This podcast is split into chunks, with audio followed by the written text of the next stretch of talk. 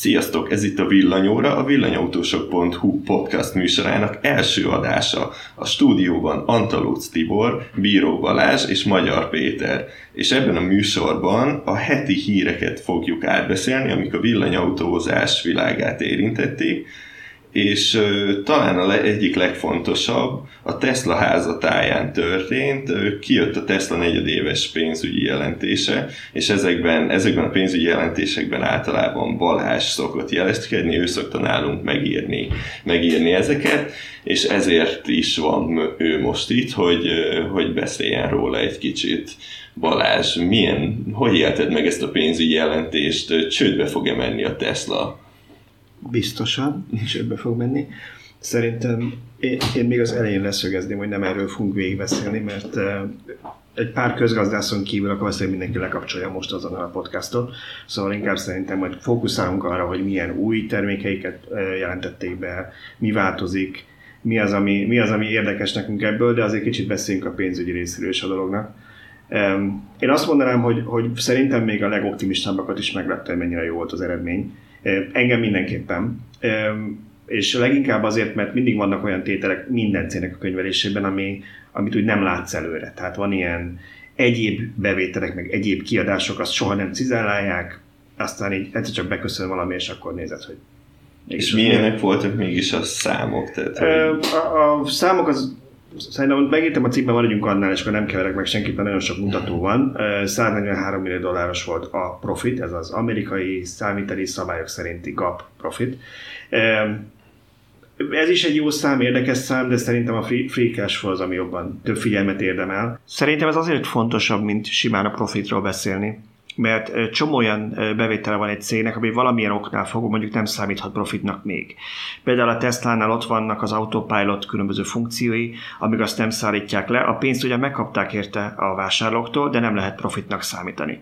És ha mondjuk a free cash flow-t nézzük meg a cégnél, voltak olyan negyedévek, amikor technikailag veszteséges volt a cég, tehát negatív volt a profit, mégis a free cash flow, az elkölthető pénz a kiadások és a beruházások után az pozitív volt. Tehát a cégnek volt annyi készpénztermelő képessége, hogy nem fog csődbe menni. Szerintem ebben a fázisában a cégnek ez, ez fontos mutató. És ez meddig lesz még fontos? Tehát azt mondhatod, hogy ebben a fázisában, ugye már Tesla nem egy startup cég, nem egy fiatal hát, cég. most egy startup, nem startup, ez, ez megint egy jó kérdés, mert ugye a startupról azt szokták mondani, hogy, hogy azok a startupok, akik most törnek be valami iparágba, eh, de mondjuk azt jelenti, hogy az autógyártásban minden más cégnek úgy kezdődik az életkor, hogy 100 plusz, ez a cég meg olyan 10 éves, és abból mondjuk 7 éve gyárt saját autót. A, a, Igen, a, ahhoz képest, ahhoz képest elég meg hogy, meg hogy ez mennyire egy, egy beruházás igényes iparág, tehát itt azért nagyon sok pénzt bele kell tolni milliárd dollárokat, tehát egy árba. Elon Musknak van-e valami mondás arra, hogy meddig, meddig folytatódnak még ezek a komoly beruházások, amik, amik ugye ezeket a pénzügyi eredményeket sokszor lehúzzák?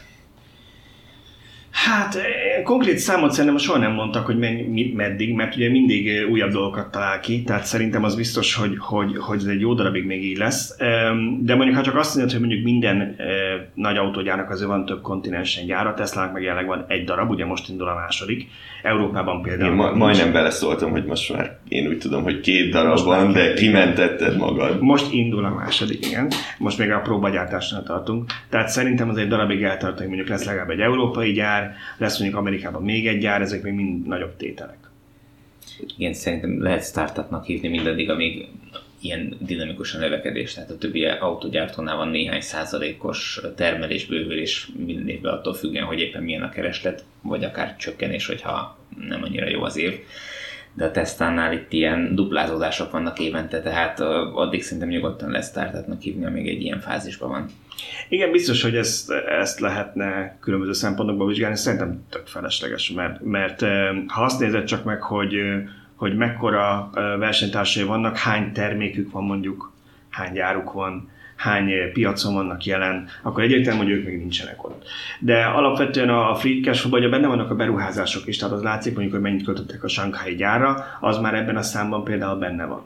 Tehát ilyen szempontból ezt is megmutatja neked. Ez gyakorlatilag ennyi pénzük maradt az ilyen egyéb választható tételeken kívül. És akkor ez a Shanghai gyár, ez csak a kínai piacra fog termelni? Igen, igen igen. De azt mondták, hogy ez a Greater China, tehát hogy a Kína és környéke. Nem tudom, hogy ebbe csak Hongkongot, meg egyéb ilyen csatolterületeket számítottak-e bele. Szerintem idő után logikus lenne mondjuk, hogy tudom én, Ausztráliába is onnan szállítsanak, bár ez körülbelül mindenhonnan egyformán messze van a világon. De valóban először csak az Escher pluszt fogják gyártani, tehát a kisaksis hármat, aztán a kisaksis Y-t, és utána később majd esetleg mást is. Most a napokban volt egy plegykar, hogy állítólag már vannak olyan tervek, hogy dupla motoros Model 3-ak is készülnek majd Kínában, meglátjuk. De már, és akkor Európát ez hogyan érinti ez a dolog? Tehát ők fognak szépen Kínára gyártani, de Európában ettől több modell lesz? Több marad. Több marad. Ugye gyakorlatilag jelenleg mindenki a Fremonti kapacitáson osztozkodik. Ha, ha kicsit megtolják az egyik régiót, akkor máshova nem jut. Úgyhogy ha több marad, akkor több jut Európának is. Hát nyilván a végső megoldás az, hogy itt is készül majd egy gyár, itt is lesznek autók, és akkor nem kell arra várnunk, hogy áthajozzák Amerikából, amilyen 21-22 nap. És arra vannak már valami plegykák, hogy az európai gyár azt hogyan áll, vannak-e már tárgyalások? Látta valaki már Elon Muskot Európában? Ó, hát van egy, tehát elég, elég perverz mélységbe tudnak eljutni a Tesla követői. Vannak olyan oldalak, ahol követik a repülőgépének a bejelentett útvonalait, hogy a magángépeivel Mármint a Elon Musk igen, magángépe. Igen. Úgyhogy azért, azért nem nagyon tud elbújni. De igen, tehát vannak plegykák, Németország tűnik befutónak, Szerintem ennek vannak ilyen idézősen politikai is olyan szempontból, hogy a német piacra betörni inkább csak egy hazai autóval lehet szerintem. De szó van arról is, hogy valahol a Benelux államok környékén. Tehát ez a, ez a Németországnak az észak-nyugati régiója, vagy a Benelux államok. Mert ott az kifejezetten olcsó gyártani azon olcsó a környéken. Olcsó, legalább annyira olcsó, mint San Francisco környéken. Aha, jó, mondjuk, igen, onnan. Legalább, tehát ha, ha arra mentek, hogy olcsó munkára, akkor elviszik Detroitba, ahol gyakorlatilag üresen állnak a gyárak, meg rosdövőknek szokták csúfolni, akkor, akkor valóban olcsóbb lett volna a munkaerő. Nem, tehát nem, nem az olcsóság miatt. De mondjuk a képzett munkaerő se baj, egy-kettő valószínűleg ott is a török vendégmunkás fog gyártani, és nem a, a, annyi órabérén nem biztosan. Hát, hogy a BMW-től átsábítják az embereket, lehet, hogy pont erre appellálnak. Hát. Mert ugye, ugye a BMW emiatt, pont a Model 3 miatt valószínűleg kevesebb autót fog tudni eladni, és ezért kevesebb autót kell legyártani, és egy komplet műszak is átvándorolhat akár a Teslahoz. Hát csak ugye nehogy az legyen, hogy raktára kezd el gyártani a Tesla, mert a kutyának se kellenek az elektromos Igen. autók, mert hát ugye tudjuk, hogy nincs rá igény. nincs rá igény, igen. Hát majd a Holdról figyeljük a növekvő raktárkészleteiket, igen. Vagy a Marson. Lehet, hogy ezért akar Musk a Marson menni? Ez valószínű. Ez a, ez a nincs, nincs igény az elektromos autókra, ez egy jó felütés szerintem miért gondolják ezt sokan, hogy nincs rá igény, vagy hogy, hogy tudnánk ezt megmagyarázni? Én, speciál, aki, aki azért néha olvasgat villanyautós híreket, azt látom, hogy sokat kell várni rá, és nem tudnak eleget gyártani, de vajon mások miért gondolják azt, hogy, hogy nincs rá igény? Valószínűleg mert ők tudják, hogy mesterségesen van beépítve ez a várakozás az egész rendszerbe, tehát gyakorlatilag kevesebb autót gyártanak, mint amennyi elfogyna a piacon, így magasabban lehet tartani az árakat. És nyilván ez üzletileg mindenkinek jó, mert hogyha ha kevesebb ilyen kerül a piacra, akkor még azokat az autókat, amiből az elmúlt száz évben értek, abból többet el lehet adni, és nyilván a profitnak ez jót tesz. Hát ez a profitnak, hogyha belegondolunk, mindkét oldalon jót tesz, mert el lehet adni még a nagy profitot tartalmazó egyéb autót, és um, magasabb áron lehet értékesíteni az elektromosat, hiszen a piacon sokkal kevesebb van belőle, mint amennyit az föl tudna szívni. Igen, ha jól tudom, a Nissan emelt is árat az utóbbi pár évben. Hát Most, vagy, hogy ez mi? Vagy háromszor. De itt csak itt nálunk, vagy, vagy az egész világon, mert ugye pont tudjuk, hogy az euró árfolyam nálunk most nem az igazi, meg az elmúlt. Az hogy ezt így nem, nem követem. Talán Amerikában nem nagyon tudnak emelni, mert ott egyrészt nem is annyira sikeresek, másrészt meg uh, ott, ott kicsit jobban ráfókuszál a, a piac az ára. Tehát, hogyha van egy 35 ezer dolláros árad, és az fölmegy 35.200-ra, akkor már mindenki húok, hogy itt ár, ekkora áremelkedés volt. Tehát nincsenek alapvetően így hozzászokva az árak mozgásához. Tehát, amennyi, tehát amennyire látszik, szerintem jelenleg a kapacitások hiánya miatt növelik az árakat. És ez nem csak a Nissanra igaz. Tehát megvan, megvan egy kontingens, amit tudnak Európára szánni mondjuk, és akkor emelik az árat, Igen, hogy miért nem bővíti a legyen ki. kapacitást? Tehát a, ha, ha, ha befut egy másik modellje, egy benzines modell, akkor ott pillanatok alatt Igen. Em, emlékeztek még arra, amikor, amikor elkezdte minden nagy cég pár éve elkezdték bejelenteni, hogy akkor ők most tényleg villanyautóra váltanak, és szerintem akkor is arról beszéltünk, meg, meg csomóan felvetették, hogy, hogy ennek úgy kéne működni, hogy mutasd meg a gigagyáradat, utána elhiszem. Tehát akinek nincsen saját aksigyára, az az van, hogy gyakorlatilag ugyanaz a pár kínai és koreai cégnek a kapacitásáért versengenek az autógyárak. Tehát van a, a Kínában ez a CATL, meg van ugye a Samsung SDI, meg van az LG Chem, meg még van egy-kettő ilyen, ugye van ez a Northvolt, ami ilyen startup-szerűen növekszik így Európában. nem tudom, hogy gyártanak egyáltalán bármit Hát van egy pilot gyáruk, ugye úgy tudom, és majd most lesz, biztos. Szóval biztos lesznek még ilyen gyárak, de ugye jelenleg ez úgy néz ki, hogy minden gyár ezeknek a kapacitásait próbálja letölteni. Pont a Nissan kivétel, mert a Nissannak három kontinensen van három saját akkumulátorgyára. De a cellákat is ő gyártja? Bele? Én úgy tudom, hogy igen. Aha. És olyan miért nem bővít az LG? Vagy a többi? Tehát, hogy ez, ez egy érdekes dolog, én egyébként ezt, ezt eh, itt már múltkor is felmerült bennem, hogy mennyire taktikus az, amit némelyik autógyár csinál, valószínűleg semennyire. Eh, Mert hogy miközben mindegyik, eh, ugye megkezdítők a riportek, hogy miért nincs saját aksigyáruk. És általában főleg a németek azt szokták mondani, hogy hát mert azért, mert majd jön a, a szilárdtest akkumulátor, és ők addig nem akarnak ebbe a hagyományosba belefektetni. Most gondolj bele, hogy te vagy mondjuk egy LG Chem és azt mondja neked a, mit tudom én, a Volkswagen, hogy ők szeretnének tőled ennyi kapacitású akkumulátort vásárolni, ezért építsél egy gyárat, de ugyanakkor kimegy a kamera elé, és azt mondja, hogy hát ő majd szilárdes taksúra fog saját gyárat építeni, most ebben nem rak bele pénzt, majd azt mondja, hogy hát majd bukd be te, amit beletoltál ebbe pénzt, én addig megveszem tőlük két évig, aztán elkezdem a sajátomat gyártani, és ott hagylak téged a fenébe, neked ott lesz a csirivili gyárat, amit felhúztál Európába csak a kedvemért. Biztos nagy lelkesedéssel tolnátok is milliárdokat bele ebbe a gyárba, ugye? Magyarul mind a két cégnek a vezetői tudják, hogy a szilárdtest akkúra való várás az egy kamu. Hát lehet sok mindenre várni. Beszélgettünk itt szerintem változó gondolják hidrogén komolyan. autókról is, arra is lehet várni. Mindenre lehet várni, csak, csak közben gyártani kéne autót. Igen, de te- tehát ők, ők ezt a tárgyalásokon nem pont így mondják el egymásnak, mert, mert tudják, hogy nagy valószínűséggel nem így lesz. Igen. A másik meg, ami ilyen plegyka volt most pont a héten, nem is tudom, hogy hol láttam, vagy hallottam, hogy uh, például a Renault-kat, meg valószínű más gyártóknak az autóit is le vannak gyártva, megrendelőnek ott általán már le is szállították a kereskedésbe, de nem adják át, mert hogy majd, ha most átadnák, akkor az az idei eladásba számítana bele, viszont hogy jövőre adják át, akkor a jövő évi uh, CO2 Igen, és ez ugye azért, ez a pont a fogja segíteni. CO2 miatt fontos. Igen. Kvóták miatt.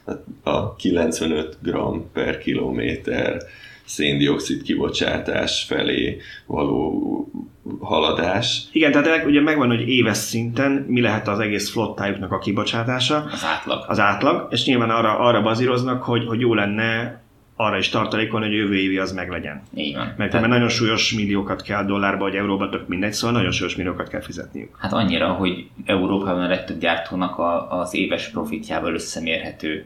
Tehát egy nagyságrendben van most, lehet, hogy kisebb-nagyobb, de nyilván több gyártót ez, ez meg fog fektetni, tehát itt ez tényleg egy elég, elég komoly dolog.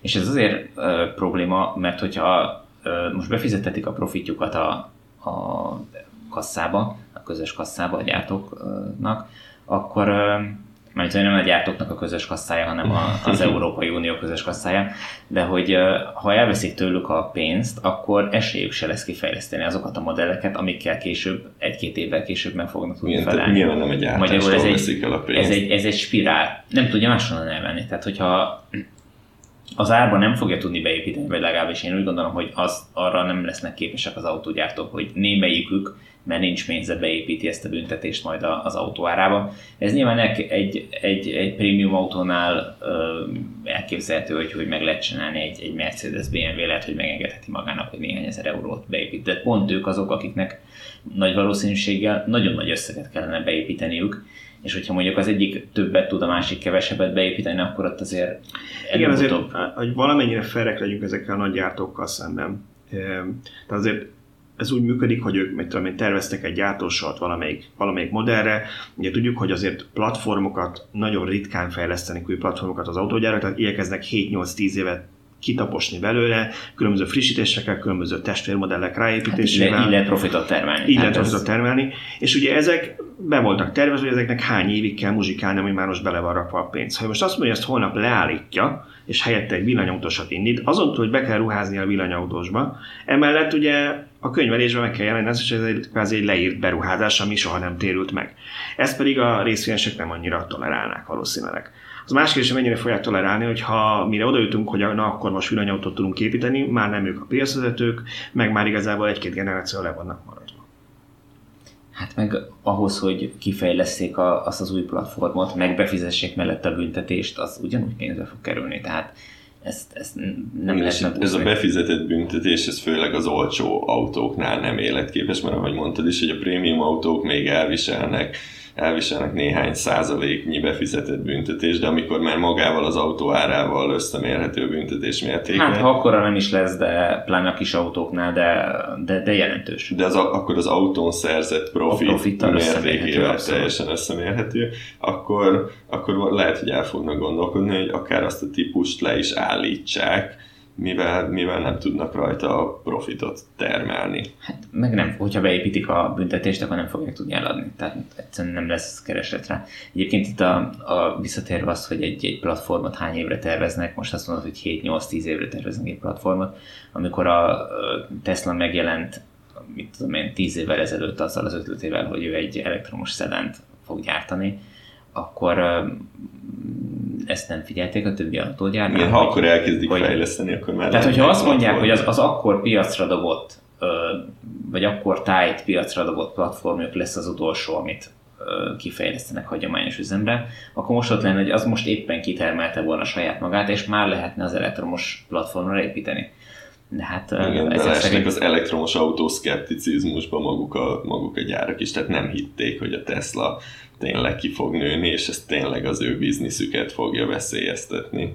Hát ez szerintem ez most sokan ez- nekem az, a, az az elméletem, hogy ők nagyon sokáig azt hitték, hogy azzal a fölkészültséggel, vagy azzal a technológiai szinttel, amivel ők kezelték az elektromos autókat az elmúlt 20-30 évben, hogy beleraktak egy, én mindig úgy szoktam mondani, egy mosógépmotort a, a kocsiba, meg egy kis akkumulátort széttoltak szét, az majd meg fog felelni a, a, a a következő generációs Szerintem ezt senki is. nem vett ennyire komolyan. Tehát a, És, és a aztán rájöttek, Tesla-nak- hogy a, a Tesla, amikor megjelent, hogy ez sokkal bonyolultabb, sokkal összetettebb ennél, sokkal több fejlesztést igénylő játék, mint amit ők gondoltak. A Tesla-nak szerintem az egyik legnagyobb érdeme az az utólag majd 20-30 éven visszatekintve, hogy elindították ezt az egészet a tömegtermelés irányába. Igen. Hogy végre valaki komolyan vette, nem csak ilyen csúnya ö, ezeket ilyen weird mobilnak szokták angolul hívni, tehát ilyen, ilyen kis fura autók voltak, ami, ami vagy nagyon direkt egy ki volt, a marketingosztály megtervezték, hogy a villanyautó vásárló az egy ilyen zöld ember, aki nagyon meg akarja mutatni a világnak, hogy ő mennyire zöld, és azért ilyen fura formájú autóban ilyen eh, ki akarja jelenteni az egész világnak, hogy ő most meg, megmenti a földet, ezért rá tervezünk egy ilyen csodabogarat.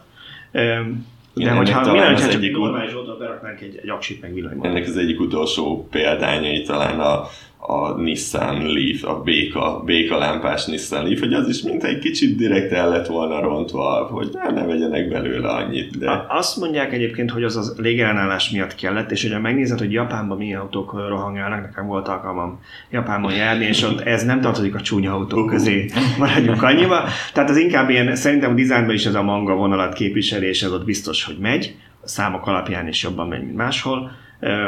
Igen. még visszatérve a mosógép. De belegondolni, belegondolni, hogy ha a Leafnek egy kicsit normálisabb lett volna a dizájnja, hogy, hogy mennyivel még sikeresebb lehetett volna mondjuk Európában, meg Amerikában, igen. Visszatérve a mosógép motorra, én, én még kb. pont én tíz évvel ezelőtt sokat foglalkoztam azzal, hogy bizonyos weboldalakon nézegettem, hogy hogyan lehetne benzines autókat elektromosra átalakítani. Nyilván nem volt rá pénzem sem, meg semmi, de, de érdekelt a téma, és ennek a legnagyobb gátja szerintem akkor az volt, hogy nem lehetett olyan alkatrészeket venni, amit úgy bele, bele tudok tenni autóba, mert, mert maximum ilyen 10-15 kW-os motorokat, amik tényleg akkorák, mint a mosógép dobja, olyat lehetett venni még ilyen nagy kocka alakú sárga akukat, amit szintén nem tudsz sehova elhelyezni az akku vagy az autóba, és szerintem szerintem pont az autógyárak is ebbe gondolkoztak, hogy ráállítottak néhány embert, hogy nézzetek szét a piacon, mit lehet venni, és hát ezeket lehet venni, jó, akkor ezekből senki nem fogja tudni megcsinálni, akkor mi se foglalkozunk vele, és akkor ugye erre jött be a Tesla, hogy a, a kis cellákat viszont bárhova el lehet osztani az autóba, és ugye a legjobb helyen a padlóba van, és oda is tették. Ha megnézed már... se ott kezdték, tehát a, a, hogyha megnézed a rossz akkor a, a, az ülés mögé építették be azért egy akkumulátor. Igen, ezt kérdezni is akartam, az a rosternek ilyen szempontból nem néztem utána, hogy ez hogy nézett ki, de akkor ez még a kicsit összetákolt dolog hát, volt. ilyen picit sufnitoning verzió, igen, de azért hát azt elmondják, erősen, de azt, azt elmondják, hogy eredetileg ezt tényleg úgy képzelték, hogy fogják, kiveszik a hajtásláncot, be az övéket, aztán cső és ehhez képest ilyen 90 százalékból újra kellett tervezni mindent, tehát azért ott sem volt annyira erős. De, de azt akartam még mondani, hogy, hogy azért alapvetően bármi multinál egy új terméket kihoznak, nem is kell, hogy autót nézzél. Ugye ez úgy indul, hogy először felmérik a piacot, marketing, sales, egyéb csatornákon keresztül megnézik, hogy mi az a termék, ami, amit ki akarnának adni, és ez kinek lesz megcélozva és valószínűleg a villanyautó bekerült egy olyan kategóriába, hogy egy jól körülhatárolható kis társasági, mm, az sem, nem, nem is annyira árérzékenyek, mert el tudják viselni azt, hogy jó bondubbak, ugye, akinek kijön a, kijön a hipster a, a kávézóból, a zsebéből kiesik az iPhone, és akkor belül a villanyautójában tud menni 100 kilométert, de, de ez neki pont jó. Micsoda sztereotípia halmaz, de ez borzasztó. Pont így működik, tehát nehogy azt hitt, hogy nem. E, és, és a Tesla volt az, amikor először azt mondta, hogy ezt pedig lehetne tömegtermelésben normális autóként eladni. Tehát a, a modelles, emlékszem, hogy először megláttam, életemben nem hallottam a Tesláról, valami, szerintem valami indexes cikk volt, ilyen 2013 elején, és akkor láttam, hogy ez úgy néz ki, mint egy autó. Ez tök jól néz ki, és ez teljesen elektromos. Nehogy már, és mennyit tud menni 100 kilométert? Ja, hogy nem. Ja, hogy lehet gyorsan is tölteni. És ami még ebben a, ebben a Teslás dologban, tehát magának a Teslának egy nagy újítása bármelyik autógyárhoz képest, az, hogy alkalmaznak saját szoftverfejlesztőket. Szerintem ennek pontosan nem néztem utána, de hogy így kicsit ismerem a, az ipart a szoftverfejlesztés világából, azok a gyártók, akiknek nem a szoftverfejlesztés a kifejezett célja, tehát nem szoftverterméket adnak el, ők úgy oldják meg, hogy, hogy kisebb beszállító cégektől megveszik a szoftvert, tehát elmondják a specifikációt, hogy kéne erre a hardware valami, ami ezt meg ezt csinálja, és akkor kaptok rá valami határidőt, és csináljátok meg, és akkor bedolgoznak a cégnek. És ezzel szemben a Tesla rengeteg saját szoftverfejlesztőt alkalmaz, akik össze is tudnak dolgozni, és ezért az ő szoftverük, a Teslában futó szoftver, ez egy homogén dolog, minden, minden összepasszol mindennel, nem úgy, mint, mint sok autóval, hogy a, a navigáció egyáltalán nem passzol a középkonzol szoftveréhez, és stb. Figyelj, de szerintem nagyon sokan még a mai napig úgy képzelik az autógyárakat, hogy ők ott autót gyártanak, ami szerintem így nem pont igaz. Tehát ők, a legtöbb mai nagy autógyár összeszereli az előre legyártott darabokat. Házon, házon belül, amiket máshonnan szerez be. Házon belül mondjuk lesajtolják a karosszériát, meg lefényezik, meg mondjuk a motorfejlesztés az, ami maga a motor-motor, nem az elektronikája, ami mondjuk házon belül zajlik. Összes többi az megy a Bosch, Valeo, mindenhonnan szerik be a alkatrészeket, itt mindenki saját maga fejleszti a szoftvert, ahogy mondod, és akkor ezt az egészet vagy összerakják. Emiatt az ott soha nem fog működni, hogy teljesen központi szoftverfrissítéseket adnak ki, mint a Tesla. Ugye ezt a Jaguar bejelentette, meg az Audi bejelentette az e hogy náluk majd így lesz. És már azt látod, hogy igen, de igazából csak mondjuk csak az infotainment rendszerre megy. Uh-huh. E, igen, de mert például megcsinálta a Tesla Model 3-nál, hogy ugye volt az a bizonyos fékteszt, amikor tudom én, 10 vészfékezés után már kicsit melegedett a fék, vagy, vagy nem fogott olyan jól, az, az ABS nem működött annyira jól, és akkor csak így a kategória átlaga fölött hozott, és ki tudtak adni egy központi szoftverfrissítést rá egy vagy két héten belül ami az ABS-nek a vezérlőjét frissítette. Igen, mert technológiailag megvan oldva, hogy annak az eszköznek a elérése is megoldható Igen. a központi számítógépről. Tehát az nem csak egy olyan, ott van a kocsi sarkában egy kis valami doboz, hanem az egy abszolút távolról elérhető, fölülírható, módosítható dolog. És még az abban is igaz, amikor nem ők gyártják az alkatrészt. Tehát például a radart ugye a Bostól veszik, vagy hát nem tudom, változott-e régebben a Bostól vették a radart a, az önvezetés hez, vagy ahhoz a számítógéphez. Ugye. És ennek is, ha jól tudom, már saját maguk fejlesztik a szoftver részét, tehát akkor jött be például ez a újfajta megoldás, hogy két autóra előre lát a radar, mert így átpattok szépen az autók alatt, és mutatja, hogy mi történik, ami, ami már az ő saját csavarásuk volt a, a firmware pontosabban nem is az. De a, a, úgy hallottam, hogy a Volkswagen is bejelentett valami ilyesmit, egy Volkswagen OS néven, hogy majd ők akkor ők is megcsinálják, hogy az egész autóval egy operációs rendszer legyen Erről voltak ugye hírek, de, de még ugye ilyen autót nem láttunk. Nem Biztos meg lehet csinálni, tehát én nem hiszem, hogy ezt, ezeket ne lehetne megcsinálni. Persze, csak... hogy meg, persze, hogy meg lehet, hát nyilván a Tesla megcsinálta, persze. csak ugye ez egy, egy merőben új felállás az autógyártóknak, amivel ők eddig nem találkoztak, nem is gondoltak rá, nem volt igény rá, hogy ők ilyet csináljanak, és én szerintem az ID3-mal most pont ezt csinálta a Volkswagen, tehát ők most pont erre gyúrtak, ezt ismerték, hogy ezt meg kell csinálni, egyszer kell iszonyatosan sok munkát belerakni, hogy nulláról fölépíteni valamit, és minden komponest úgy hozzárakni a rendszerhez, hogy az erre képes legyen. Tehát távolról lehessen frissíteni, távolról lehessen módosítani, minden egy központi helyre fusson össze. Nyilván a megfelelő redundanciákkal, tehát egy, egy a, a baleset biztonság szempontjából lényeges alkatrészt nem támaszkodhat úgy a számítógépre, hogyha mondjuk az leáll, akkor nincs féked. Tehát értelmszerűen nem erről van szó, hogy, hogy mindent az vezérel, de távolról frissíthető. A Volkswagen volt az, nem tudom, hogy amikor kim voltatok az autószalon, esetleg ti tőletek van az info, valahol egyszer olvastam, hogy, hogy állítólag terveznek olyat, hogy mondjuk, ha a hétvégén el akarsz menni egy hosszabb távra, akkor vásárolsz arra a hétvégére plusz hatótávot.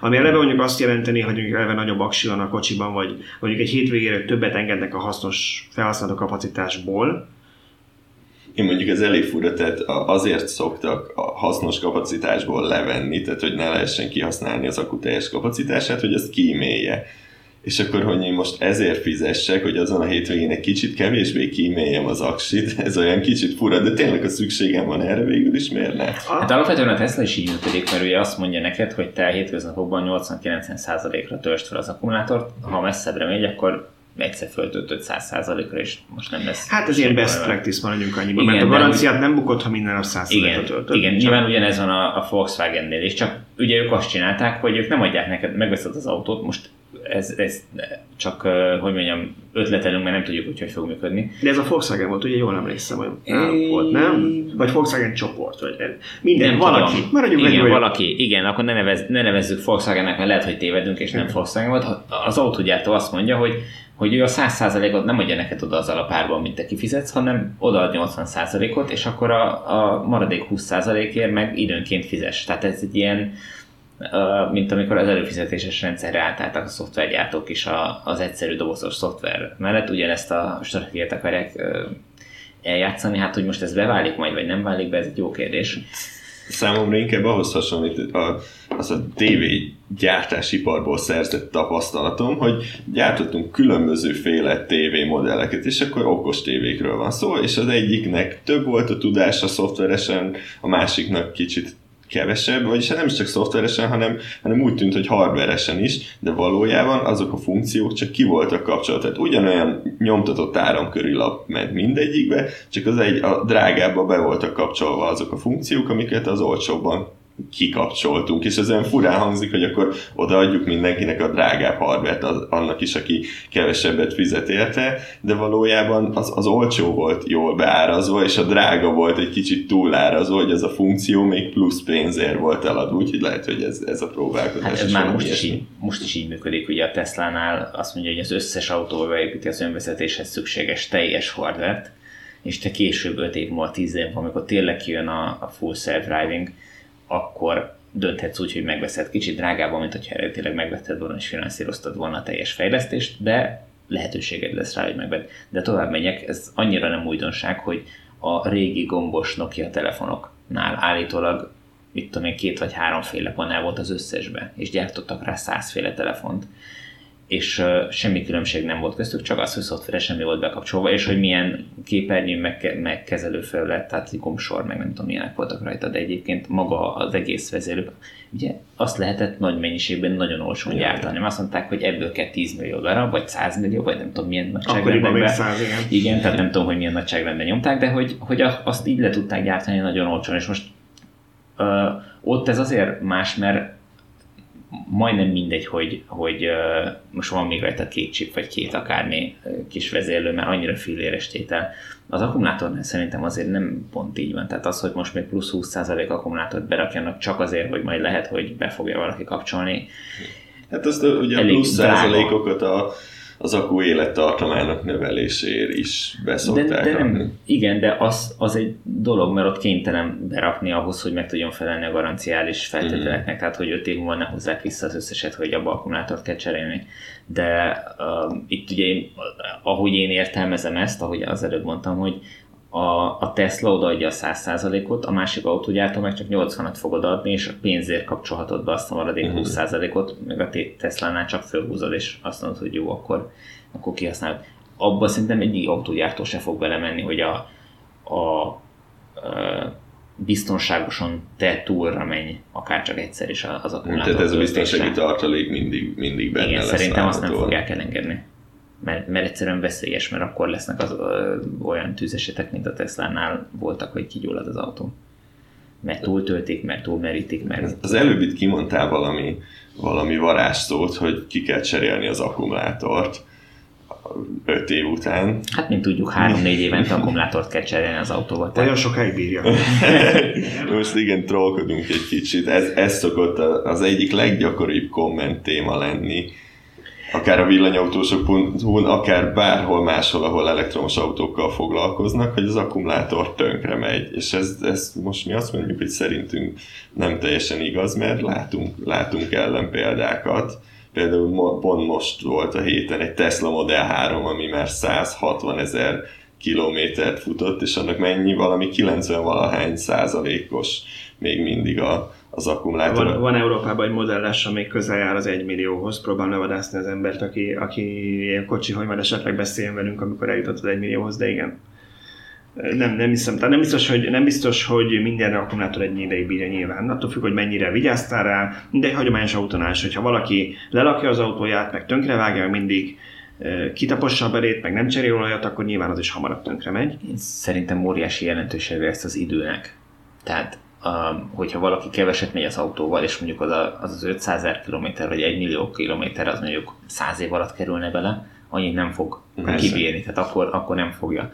De nagyon jól látszott, hogy a budapesti taxik is néhány év alatt beletekertek, mit tudom, azt három év alatt beletekertek 200 ezer kilométert a leafekbe, uh-huh. és tulajdonképpen nem volt semmi bajuk. De hogyha ugyanaz a, ugyanazzal a leaf csak mondjuk harmad annyi, vagy negyed annyit mentek volna, és a, az a 200 ezer kilométer az csak mondjuk 10 év alatt jön össze, a 10 éves korában az akkumulátor már sokkal ö, rosszabb állapotban lenne, tehát... De még akkor is megvan, és akkor is Akkor megy. is megy, igen, tehát itt azt, azt kell látni, hogy ö, ugyan csökken, csökken ezeknek a, kapacitása, és így ezen keresztül a hatótávja ezeknek az autóknak, de nem azt jelenti, hogy majd megáll, mint a, mint a notebookunknál, hogy vagy a telefonunknál, hogy egyszer csak váratlanul kikapcsol, és, és nem lehet utána használni, hanem a rendkívül jó akkumulátor menedzsmentnek köszönhetően ezek 50%-os kapacitásnál is nagyon jól használhatók lesznek. Tehát, hogyha valakinek a napi közlekedéséhez az a, mit tudom én, 120 kilométeres hatótáv, amit mondjuk 50%-os korában tudni fog egy 40 kWh, eredetileg 40 kWh-ás Leaf,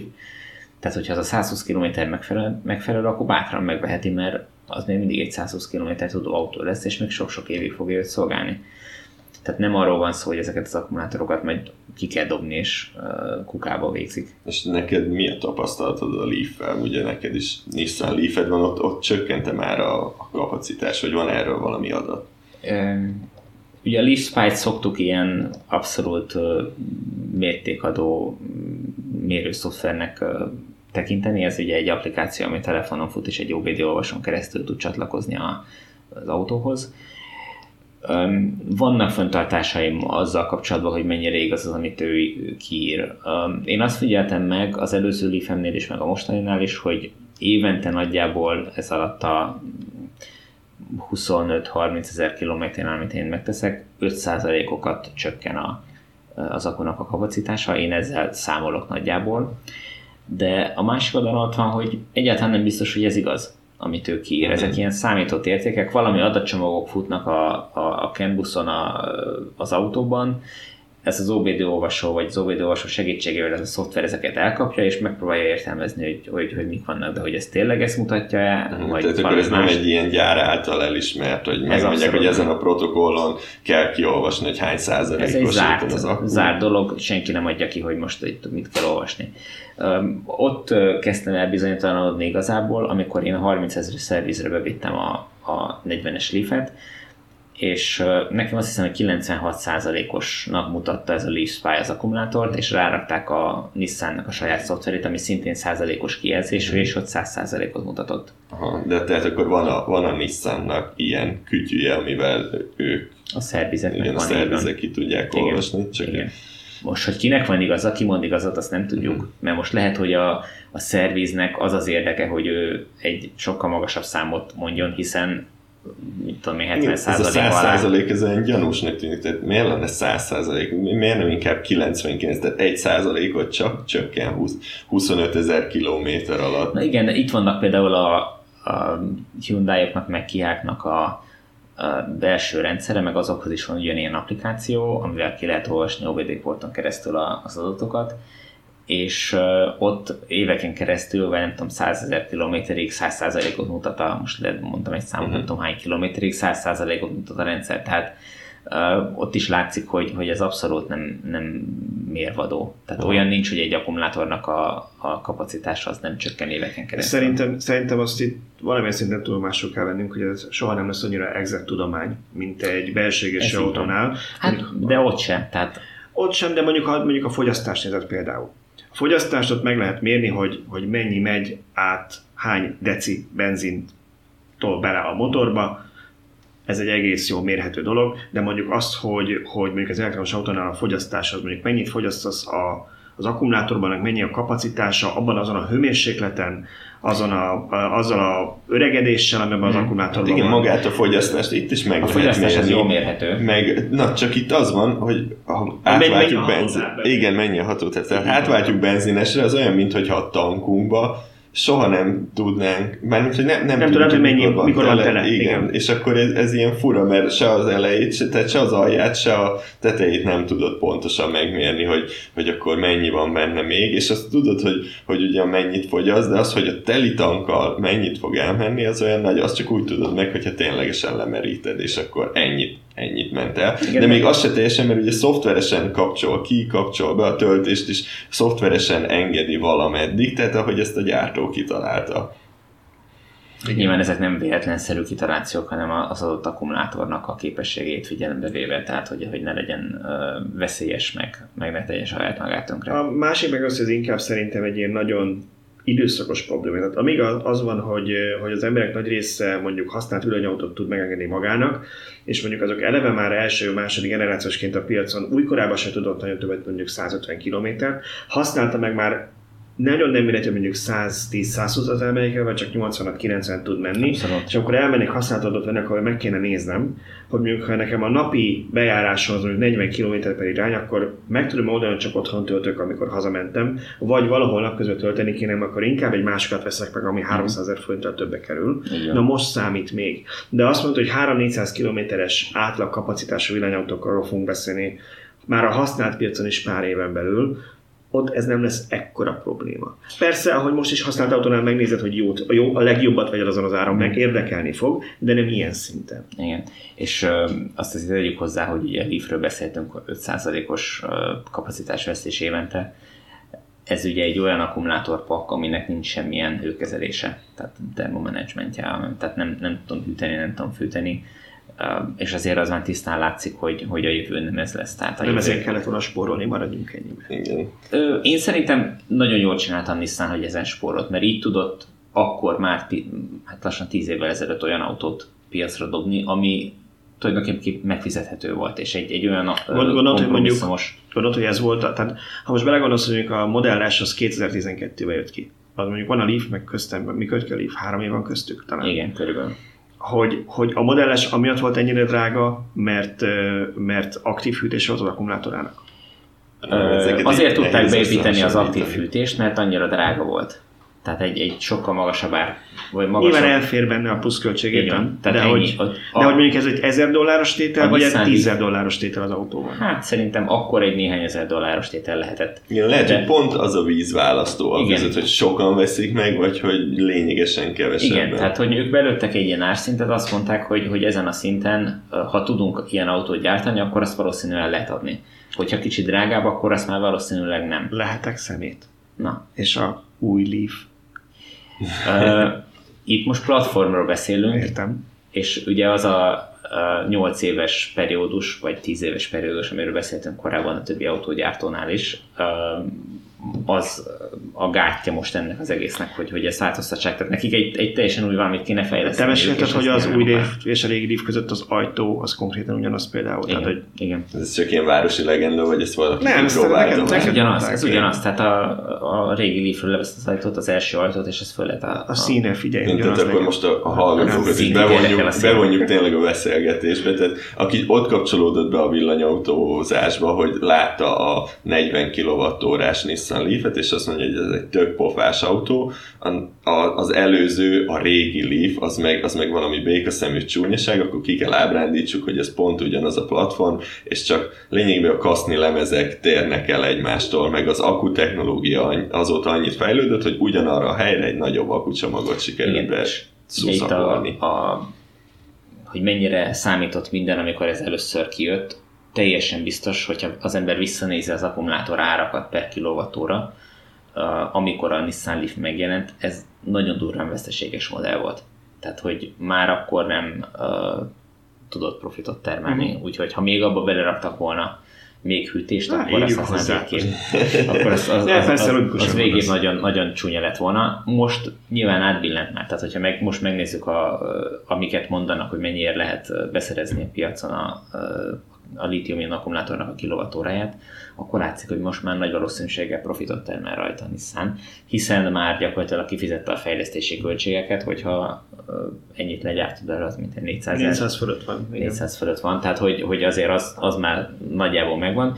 De hát most el kellett ütni ennyi év, és nyilván ezért nem változtatott rajta most a 40 kWh-nál is, mert ő ugyanúgy, ahogy a Tesla, ezt az adatot pontosan látja, hogy ki, hogy és mennyit használja az autót, és azt látja, hogy az, az embereknek a 90%-a városba használja, Az és nem tölt naponta ötször, és, és teljesen fölösleges rákölteni azt a pénzt. De jövő nyilván nem ez lesz, tehát hogyha a Nissan versenyképes akar lenni, már pedig nyilván az akar lenni, legalábbis reméljük, akkor kénytelen ez építeni az akkumulátorhűtést ö, a, az akkupakokban, máshogy nem fog menni. Egyébként És egy hogyha, pillanat, bocsánat, még csak annyi, hogy, ha, hogy lezárjam az egész gondolatot, hogy ha, ha ezt beépíti, akkor nem lesz nagy valószínűséggel 5%-os akkumulátorromlás sem. Ezt akartam csak mondani, visszatér az eredeti gondolathoz, amiről, amiről beszélgettetek, hogy mennyi az akkumulátornak a romlása, mennyi, mennyi, mennyi, mi ennek a kára mondjuk így, ha nincs benne. Ugye a Tesláknál az látszik, hogy az első egy-két évben van egy hirtelen időzősen nagy ilyen 4-5 százalékos kapacitás csökkenés, és aztán ez nagyon lelassul. Tehát, hogy az a legrégebbi autóiknál ilyen 80 sok 90 kevés százalék a kapacitás, azok, amik már nagyon sokat futottak, és tényleg 7 évesek, vagy 7 plusz évesek. Tehát akkor ilyen 90% környéke az, ahol sokáig el van. Valószínűleg igen, tehát ez, és ez, ez is úgy működik, ugye, hogy mindig ezt laborokban kísérletezik. Hát ugye az autófejlesztésen sem úgy működik pont, hogy tíz évig várnak egy autó bemutatásra, és megnézik, hogy mennyire fognak azok a gumitömítések elhasználni, tehát ugye öregítésen mennek keresztül.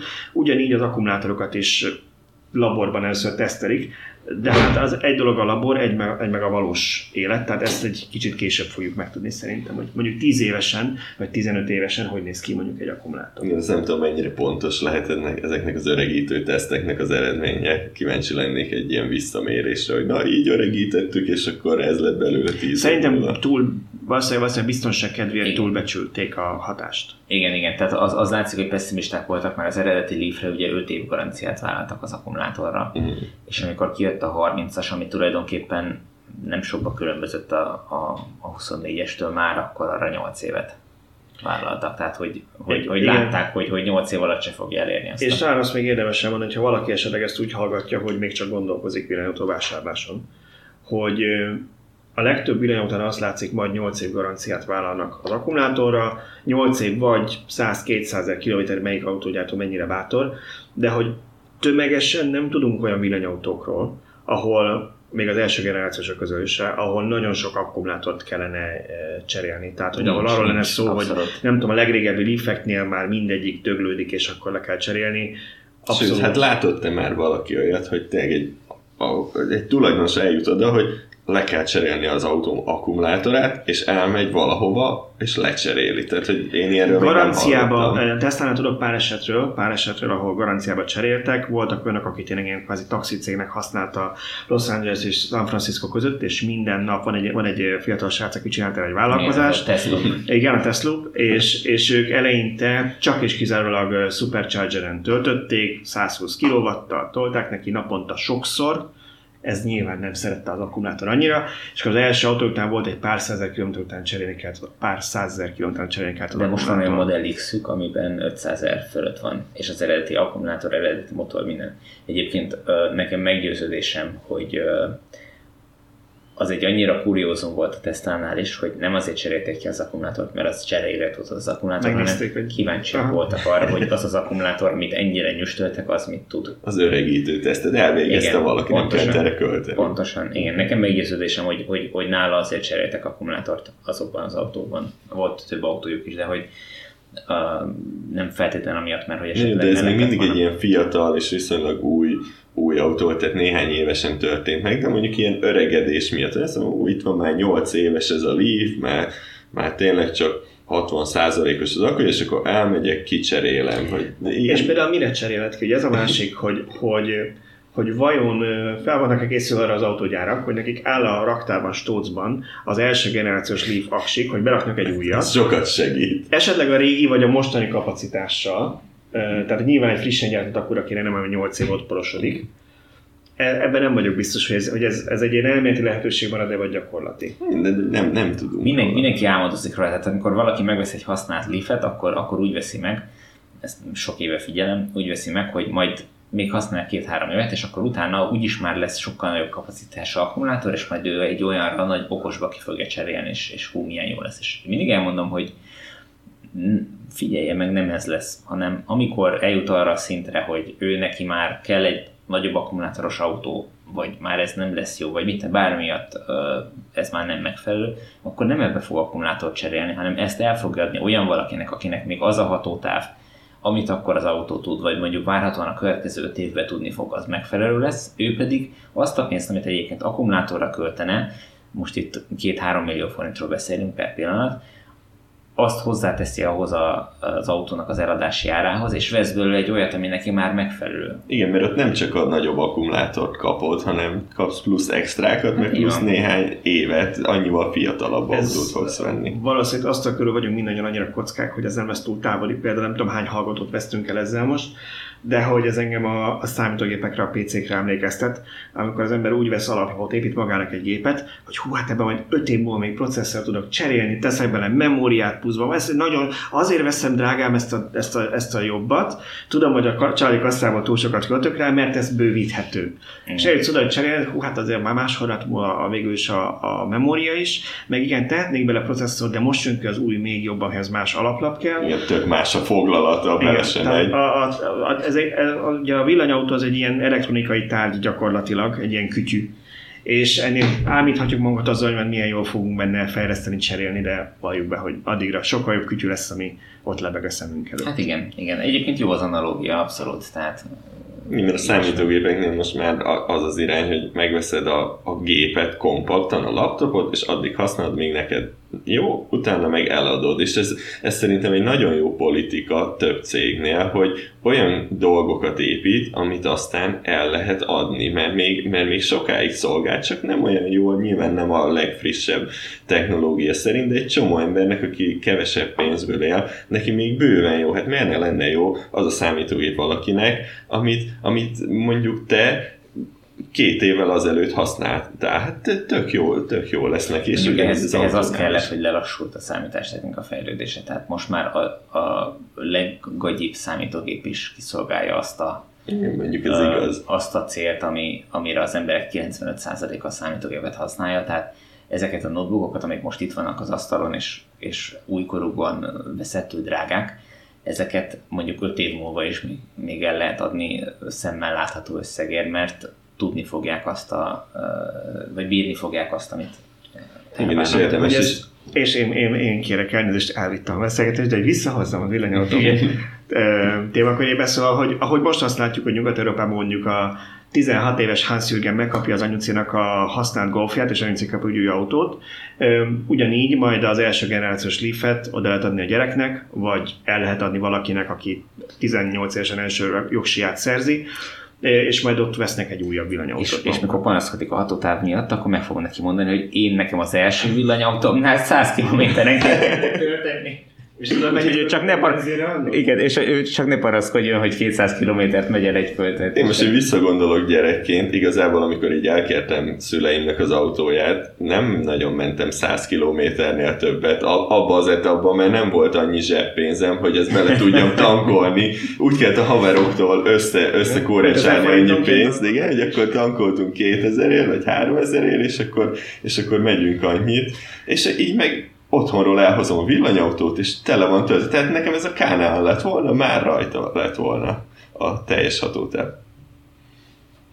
Nem látod, hogy vagy nem érted, hogy mikor hallgatok, 9 perc van hátra. 9 percünk van Tervezett. Ú, uh, akkor, akkor szerintem vezessünk még egy, még egy csomót beszéltünk már az akkumulátorról, tehát akkumulátorról megérveltük, hogy miért nem kell soha kicserélni, vagy, vagy legalábbis azt prognosztizáljuk, hogy nem, nem fogunk cserélni az autókban akut, de hogyha mégis tehát tényleg el, eljutunk odáig, hogy el kell dobnunk, akkor hova fog kerülni? És ez egy, ez egy nagy probléma sokak szerint, hogy azt valamilyen telepen majd felhalmozzuk, de, de most egy kicsit próbáltuk utána, elássuk, igen, meg felhalmozzuk, meg veszélyes hulladékként tároljuk. Exportáljuk Afrikába, és majd ott teszi tönkre az emberek életét. Így van, de hogy hallottunk már olyan cégről, aki ezekkel tud valamit kezdeni. Itt, itt például a Sziget Szent Miklósi Seng El Hi, vagy jól mondom, Tibor? Megesküdtél, hát, a Tibor fogja... Így van, ezt, ezt mondom, de azért bele, belepróbálkoztam fogalmam sincs, hogy Sangeli, Sangeli. nem tudom, Sangil. Szóval ez egy koreai Azt hiszem Sangil talán ez a, ez a legautentikusabb, de lehet, hogy nem jól mondom, majd Na de mit csinálnak, ne csigázzuk tovább de, de én vissz, visszalépnék, mert uh, most jelenleg az látszik, hogy ezek az akkumulátorok, amik az autóból kikerülnek, ezek uh, nem szétszerelésre, meg, meg uh, meg ártalmatlanításra kerülnek, hanem másodlagos felhasználásra. Tehát, hogyha ha fölbről a Szentendrei úton egy, egy Nissan taxi, akkor gyakorlatilag fél órán belül elvanad az akkumulátor belőle, mert, mert megveszik hobbisták, meg mit tudom, milyen egyéb feladatokra, ahol fixen telepített energiatárolóként tudnak valami funkciót ellátni. Napelemnek az energiáját tárolják, vagy, vagy, vagy más olyan... Tehát mit tudom én, vannak olyan felhasználási területek, ahol hirtelen kell nagy áram például, és hogyha azt...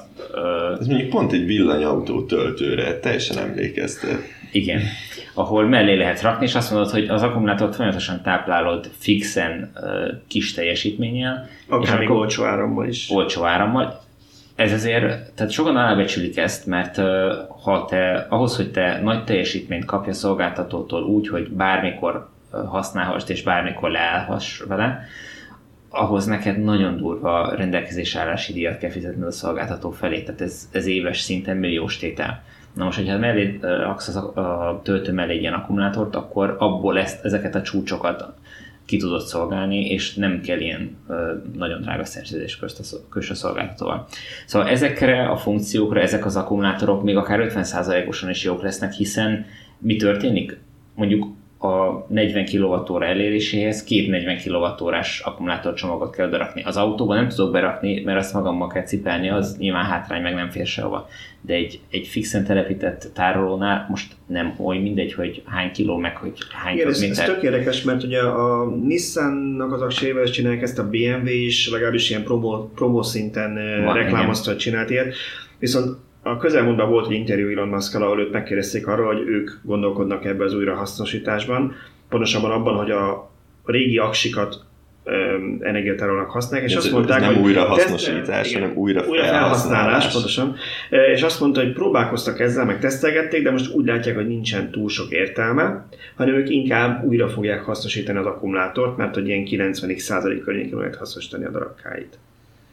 Hát meg szerintem ott ö, olyan soká, tehát most már látják, hogy olyan soká fognak kikerülni az autókból ezek az akkumulátorok, hogy arra tervezni, hogy, hogy majd egyszer lesz. Majd tíz év múlva. Igen, tehát hogy szerintem ez értelmetlen. Na most visszatérve, hogy mi van itt uh, Sziget-Szent Miklóson, egy olyan koreai cégnek van egy üzeme, amely azzal foglalkozik, hogy ezeket az akkumulátorokat, amik másra már nem használhatók, mondjuk így most egyelőre, ezeket tudják úgy feldolgozni, hogy kinyerik belőle az alapanyagokat. És a szenzációs dolog az, hogy a 95%-ban újra fel tudják dolgozni ezeket. És ami 5% az is ráadásul szennyezett műanyagfilm, illetve az 5%-ba tartozik bele a, vagy tehát a, a, a, a, a újra fel nem használható szemét, ami termelődik, abban tartozik bele az ott dolgozóknak a védőfelszerelései, meg nem mm. tudom, tehát olyan, olyan járulékos Nekem erről egy tök jó analógia jut eszembe,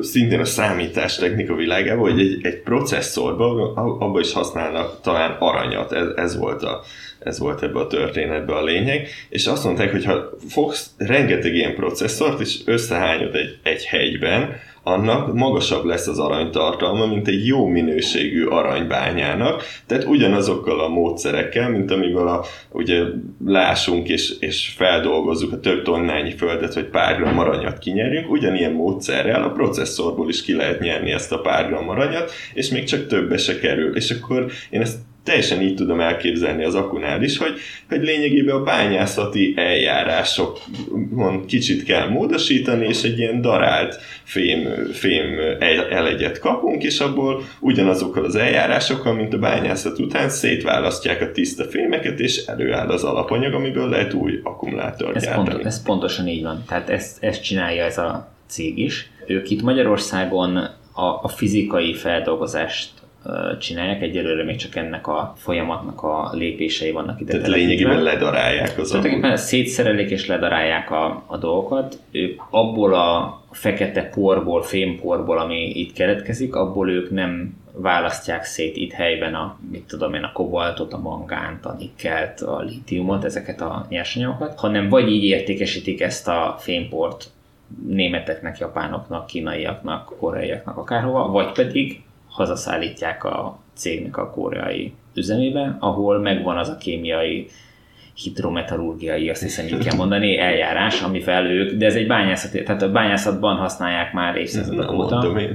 És ezekkel a eljárásokkal szét tudják abszolút választani. A, itt van ennek a cégnek egy kis bemutató terme, ahol ilyen kis üvegcségben ott van, hogy mi a, mi a végtermék. Ilyen Igen, ez nagyon fontos dolog szerintem erről egy picit megemlékezni legalább, vagy megemlíteni, hogy, hogy csomóan azt hiszik, hogy vagy azt mondták mondani, hogy hát mi lesz, hogy lesz itt ennyi villanyautó, az mondjuk elég lítium.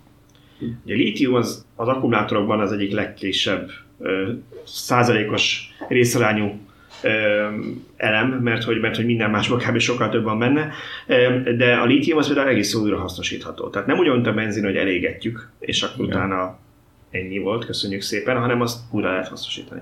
Igen, tehát az, az előbb eljárással. Így van, tehát az akkumulátornak a 95%-a az így újra feldolgozható. Tehát vissza lehet nyerni az összes anyagot, az alumíniumot, a rezet, a műanyagokat újra lehet olvasztani, a kobaltot, a mangánt, a nikkelt, a litiumot, ezek, ezek abszolút mind újra hasznosíthatók, tehát ezekkel abszolút semmi gond nincs. És ami nagyon-nagyon fontos, hogy az így nyert anyagoknak a világpiaci ára az annyi, amiből ezt az eljárást meg lehet csinálni. Tehát ez nem, nem egy gazdaságtalan folyamat, amit csak azért csinálunk, mert muszáj, és ne szennyizzük a környezetet, hanem üzletet lehet ráépíteni. Tehát érdemes céget alapítani. Ez a cég, mindenkit. Hogy... Igen, ez a cég büszke arra, hogy ők mindenféle állami támogatás nélkül abszolút saját finanszírozásba építették Magyarországon meg ezt az üzemet, és bővülnek. Tehát jövőre új üzem nyílik, és néhány éven belül úgy tervezik, hogy az egész folyamatot meg fogják tudni itt Magyarországon csinálni.